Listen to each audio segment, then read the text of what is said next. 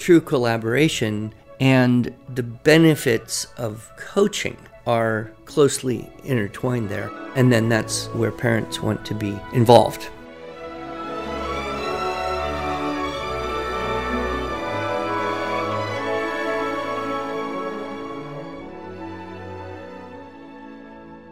Hello, and welcome to the Arts of Language podcast with Andrew Pudewa, founder of the Institute for Excellence in Writing, or as many like to say, IEW.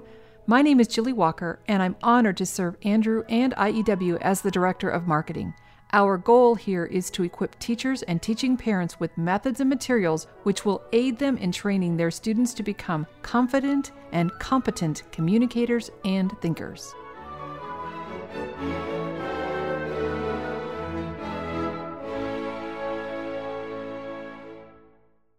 So, Julie, did you know that there's a thing called School Choice Week? Actually, I did know about that School Choice Week. it's kind of interesting in that last week in January, I believe. Right. Groups all over the country, Thousands of groups. thousands of groups, schools, charter school groups, try to promote to the public their options. Right. And I, I find this whole idea fascinating because 20 years ago, this probably would not have existed, or if it did, it wouldn't have got much traction. So, uh, if we were to just look at the educational demographic over the last 20 years, that would be, I think, the biggest thing we would notice is options. Exactly. Yep. More and more and more people are discovering that you you don't have to either just put your kids in school and shut up and go away, or pull them completely out of school and isolate yourself and teach them at home and pretend you don't exist. Yes, we, we had a conversation earlier before we hit the record button about this huge spectrum of options. And what I love about all the options is that it really does come down to what the parents believe is best for their children. And it fits so well, in a way, with the modern kind of more progressive hmm. attitude about education. You and I have been to conferences where they'll have a whole session on what's it called? Differentiated instruction. Yes. These are buzzwords in, mm-hmm. in the world of education right now, particularly in special ed. Right. But it's it's based on this one interesting idea. Children are different. I think every parent who has more than one knows that. And so while we're seeing that being addressed, you know, at the classroom level, at the teacher level, the parents certainly become aware of this and start to wonder how come the thing I used with this kid didn't work with this mm-hmm. other one?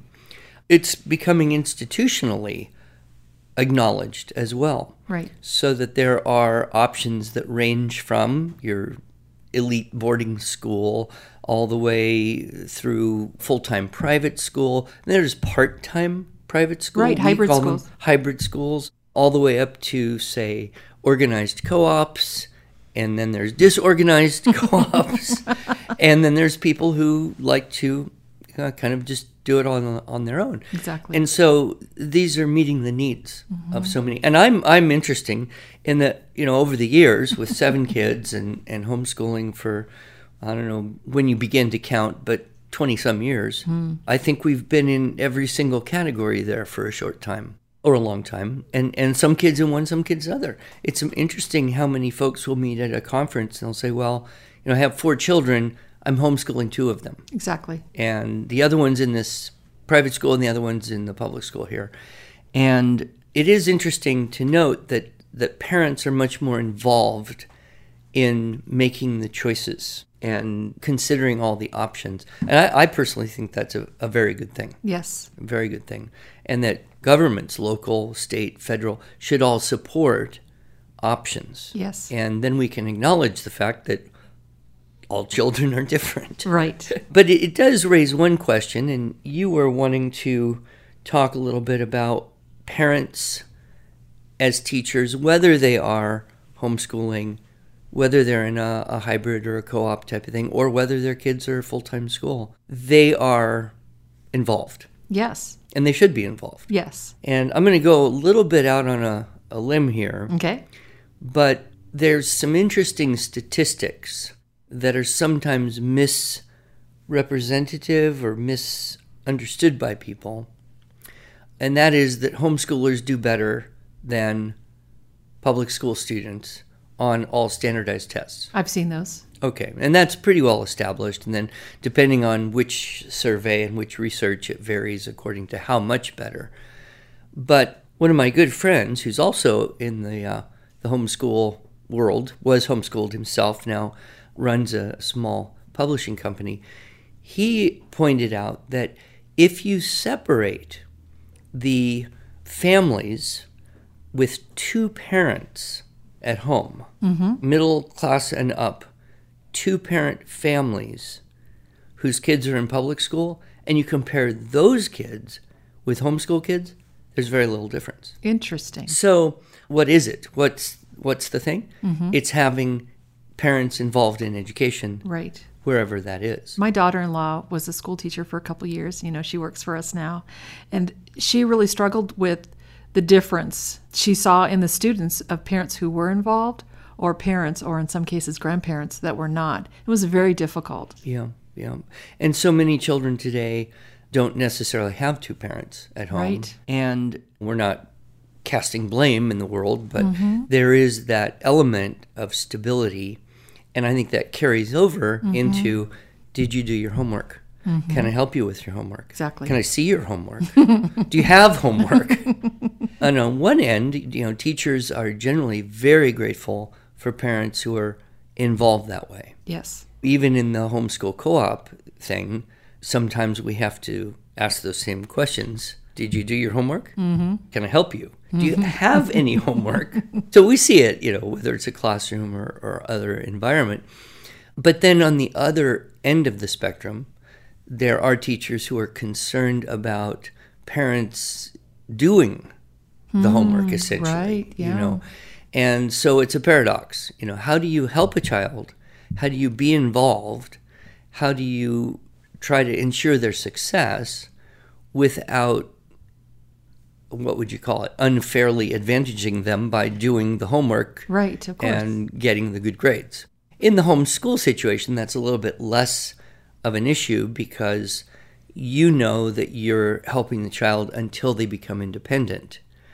A child who's in a classroom or a class situation, and the teacher thinks, well, this kid didn't write this. You know, mm. mom did it, obviously. Mm-hmm. It's too good. because the teacher didn't teach them those concepts. Well, or it's just too different from what the child is doing in the class to what I they see. come back with Right, from right. home. And and so that's a that's always a question. It's always an issue.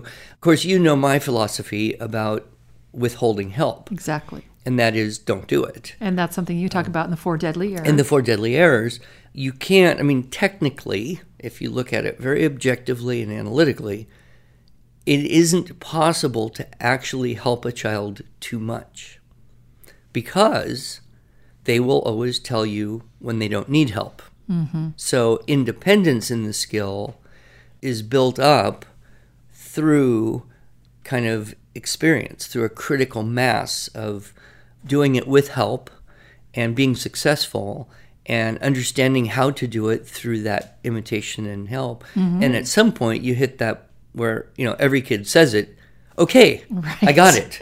Leave me alone. Yep, I'm not tying my son's shoes anymore. That's and and that's natural. That's just a natural part of mm-hmm. education of growing up is when they they demand independence because they believe they can do it, mm-hmm. and they won't really be comfortable being thrust prematurely into independence. Mm-hmm. The problem would come is what if you've got a class of children, and some of them are getting so much help that it appears that yes, you know, a parent is overly involved here, Right, uh-huh. versus other kids who aren't. And now you're forced to compare these children and look at the product of their work and, and teach them in the same group every day after day. Sure. That's that's the dichotomy. That's the problem. So we acknowledge that we need differentiated instruction and acknowledge that children are all different, but yet sometimes putting them in that classroom environment can work against you. Yeah. So, you know, in terms of our audience, you know, who people listening to mm-hmm. this podcast, I suppose we could talk a little bit about what are some varying levels of help, whether they are at home alone, in a co op or a hybrid school, or in a full time school, Right. and you want to help them so that they will be successful. And success is often self perceived as mm-hmm. well. Sometimes we judge success by the grade. Sure. You know, if you got an A, well, you must be successful. but on the other hand, if you had a good experience, that also is a measure of success because that's what is going to cause you to want to do that thing again. Which is why, and I suppose we should do a podcast someday on, on the very unpleasant subject of, of grading Yes. marking papers and, mm-hmm. and grading and grades and if you really have to do it what's the best way Yep. but for parents who have kids in school and they have writing assignments without doing the whole thing for them how can they help their children mm-hmm. that's kind of the question don't we get that question a lot Yes. Yes. Do you have anything to help me? I have my kids enrolled in school and they just don't seem to teach writing at the level that I think they need to learn how to write. And you guys know how to teach writing. Help me. Yeah.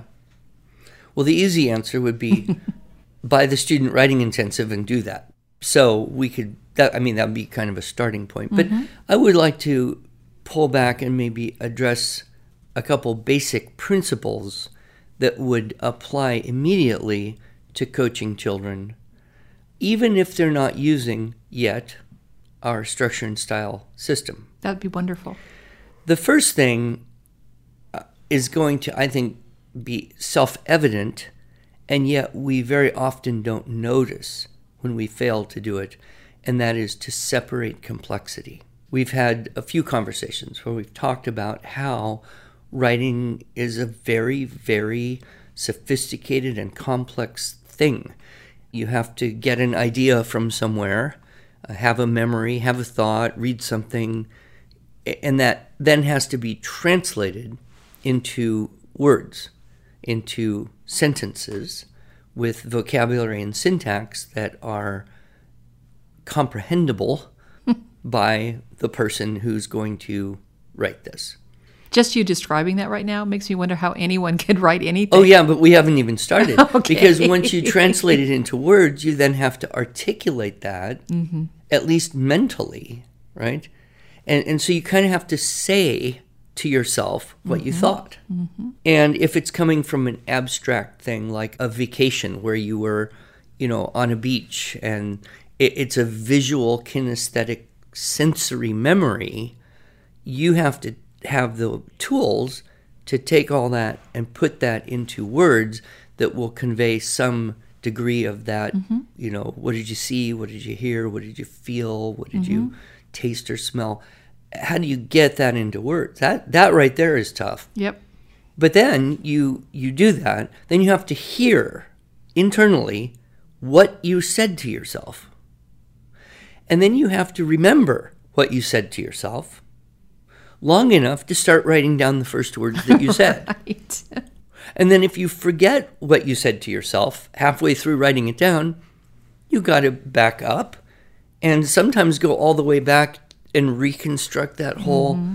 memory, that whole process of translating thought into words. Mm-hmm. Say it to yourself again, hopefully in the same way, and continue right. Mean, when you think about it, like you said, it's amazing that we can do this. yes. And uh, so, you know, where does it become overwhelming? Well, it becomes overwhelming when someone says, do that all at once, Right.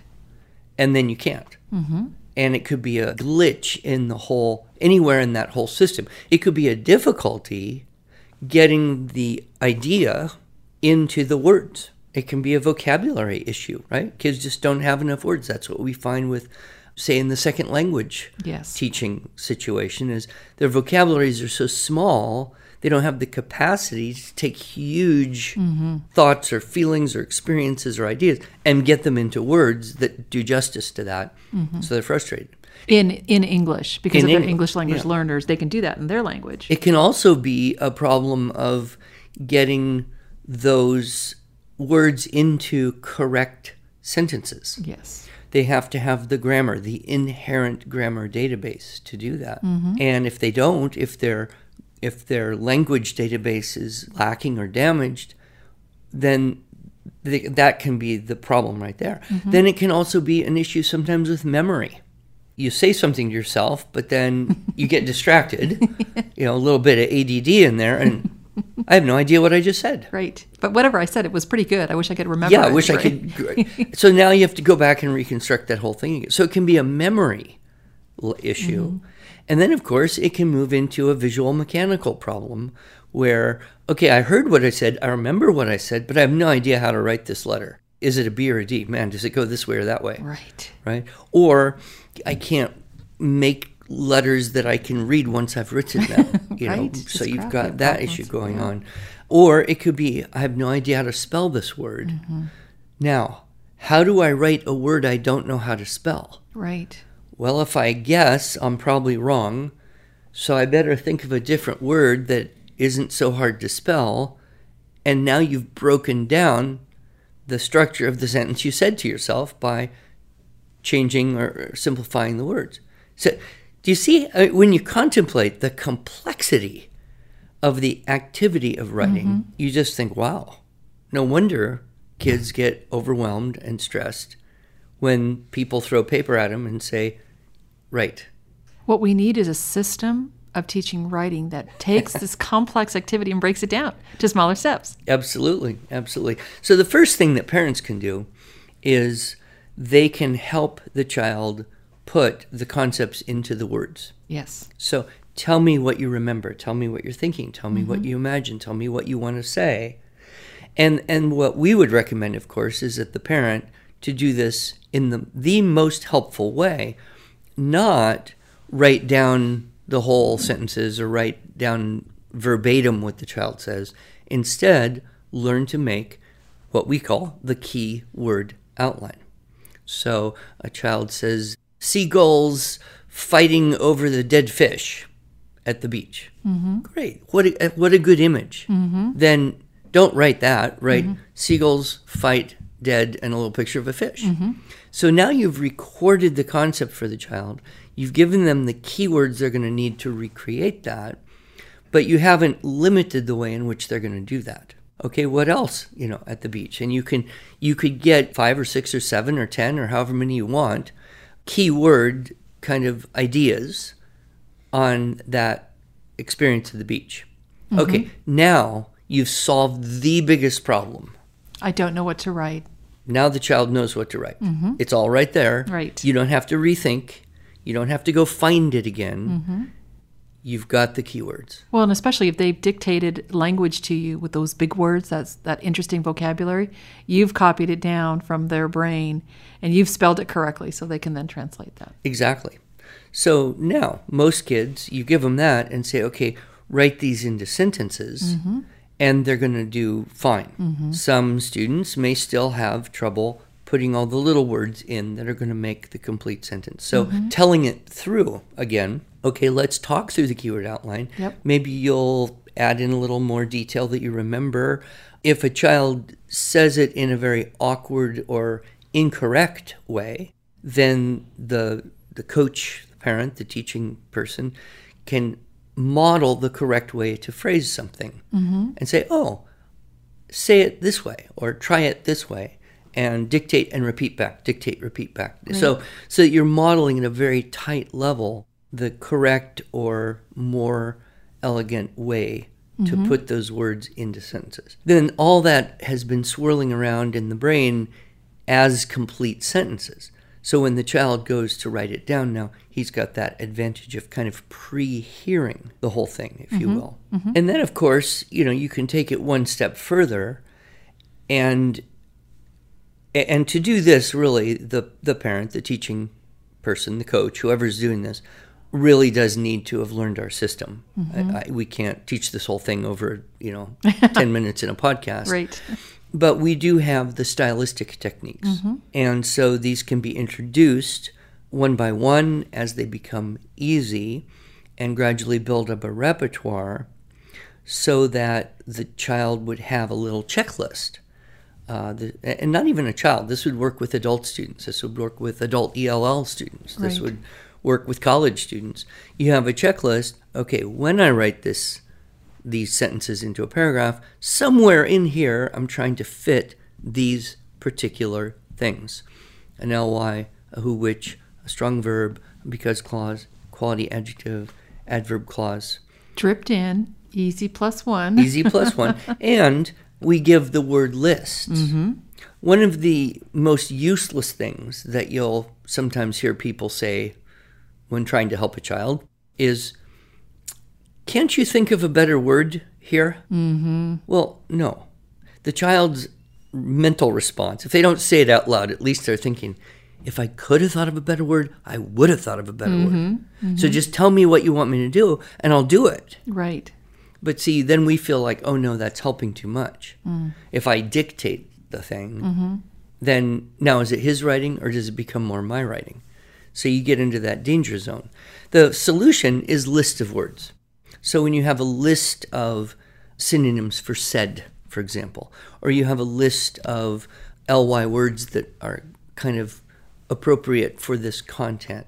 Okay, now the child's got a dozen options he can choose one and put it in. And it might be a word that he never would have thought of on his own. So, is it his writing or not? Right. But you didn't feed it to him directly. You put it on a list or provided a list that had options. And of course, how do we learn to do anything? By doing it. How do we learn to use words that we don't know? By using them. Right. And I always like to, to, to kind of paint the little picture for people. You know, when you use word lists and a child has to do something, I need a strong verb. Okay, here's some weak, lame, lousy ones, here's some substitutes. The word hops off the list through the brain and into the paper. Mm-hmm. Right? And the child writes a word they would not have been able to think of on their own at that moment, and they sound smarter than they are mm-hmm. at that right. moment. Right. Is that fair? Is that legal? Mm-hmm. But what happens is if those words hop off lists through the brain into the paper a few times over a course of weeks, months, or years, those words move from a passive vocabulary, i.e., I kind of know what they mean, to an active vocabulary. Right. I can put that on paper. I can speak that word with confidence. right. And so word lists are not just temporary, but they're permanent brain expanders Right. thought expanders, if Right. you will. So that would be the second thing I think parents could do to help students, even if the assignment comes from an external source, Right. a co op class. They go to school and get writing assignments. They have an online class. They're a high school student in a dual enrollment taking a composition course at, at the university. These principles will apply to anyone. Number one, separate the complexity. First, figure out what you're going to say, make an outline. The fewer words, the better, honestly. Keywords work beautifully. Mm-hmm. Because if you write down, I saw seagulls pecking at and fighting over dead fish, and if you write that whole thing and that's your outline, well, when you go to write the composition, what are you going to have?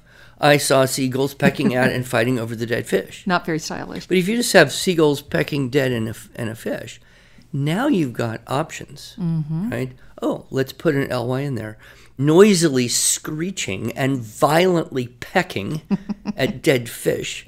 The seagulls, strong verb, continuously sparred with each other over the prize morsels. You're such a boy. I don't know.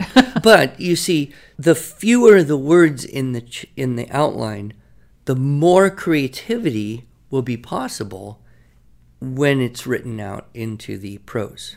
Right. And what what you're describing right there, I've actually done that with my nieces and nephews. I don't do it too too often now because when we moved, we kind of left them all behind. Oh. But you know, I loved to sit down and, oh, do you have homework? Can I help you? and you know, I'd read the assignment, and of course, they were stuck and stumped, and they didn't want to do it. And I said, well, let's just let's just talk about it. And I would do exactly that. I would ask them the questions and create the keyword outline and hand it back to them and have them tell it back to me. And then off they went. And they were they were perfectly happy. Of course then my sister called and said can you do that again? It's like how about this? How about you do that?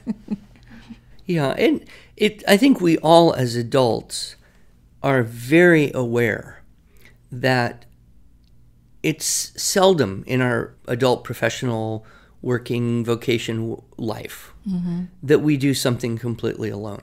Right. So true. I mean, we how do we how do we do things in the world? we do them together. We do them with other people. Mm-hmm. We talk to each other to clarify ideas. We write and then have someone else edit and give feedback and mm-hmm. rewrite. We have conversations that clarify purpose, goals, and ultimately create a product. And I think it's a little odd that in the real world, it's so much about Collaboration. collaboration and communication mm-hmm. and maximizing talents mm-hmm. in synchronicity with other people's talents. And still in schools, there's so much of this you have to do it all by yourself, yeah. sink or swim. Good luck. and I don't think that's where we get the best learning experience. Mm-hmm, mm-hmm. So there is a kind of push towards collaboration in some ways. Mm-hmm. In fact, that book, The Global Achievement Gap Right. by Tony Wagner, is a professor of education at Harvard, and he talked about collaboration as one of the the I think there were five, I don't remember for sure, but one of the key uh, skills that schools should be training students for. Mm-hmm. There is the danger, though, because that and in itself, collaboration is a skill that needs to be modeled. Right. You can't just throw, you know, three 10 year olds in a room together and say, all right, you're a team, make it happen, right? It requires a coach. Mm-hmm. And that's, again, where teachers and parents can say, okay, let's look at the whole task, let's divide the task into parts, and each person work on that, and I'll be here to facilitate your thinking in that way. So I think the place we see the most likely breakdown is when you just have peers Right. and everybody's kind of the same age Yes. and may or may not be able to help each other. right. I, I mean, peer editing mm-hmm. can be one of the worst disasters mm-hmm. that a writing teacher can suffer because, you know, you may give your paper to your partner or to someone else who- who has less linguistic aptitude than you do, who knows less about what you're writing about. What help can they possibly give you? right. Whereas true collaboration and the benefits of coaching are closely intertwined there. And then that's where parents want to be involved. So it's going to be always a difficult kind of paradox. How do I help without helping too much? How do I help one child be successful and nobody's helping this other child? And is that fair? Um, you know, how how far do I go in telling the child this is the proper way to do something as opposed to what the teacher's saying if those are in disagreement? Mm-hmm. But I would say start simple with those two ideas, separate the complexity, and then introduce gradually stylistic elements. And you should be able to do those two things without stepping on too many toes, I would hope. Yes. And that can apply to, just like where we started, to any school situation. Sure. Parents helping students be successful, regardless of what educational journey they've undertaken. All right. Thanks. Bye.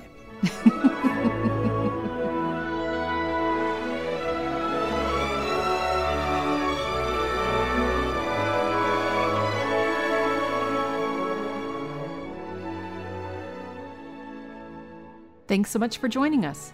If you enjoyed this episode and want to hear more, you can subscribe to this podcast in iTunes or Stitcher, or just visit us each week at iew.com slash podcast. Until then, on behalf of Andrew Pudewa and the team at IEW, I thank you for the privilege of allowing us to partner with you on this educational journey toward better listening, speaking, reading, writing, and thinking.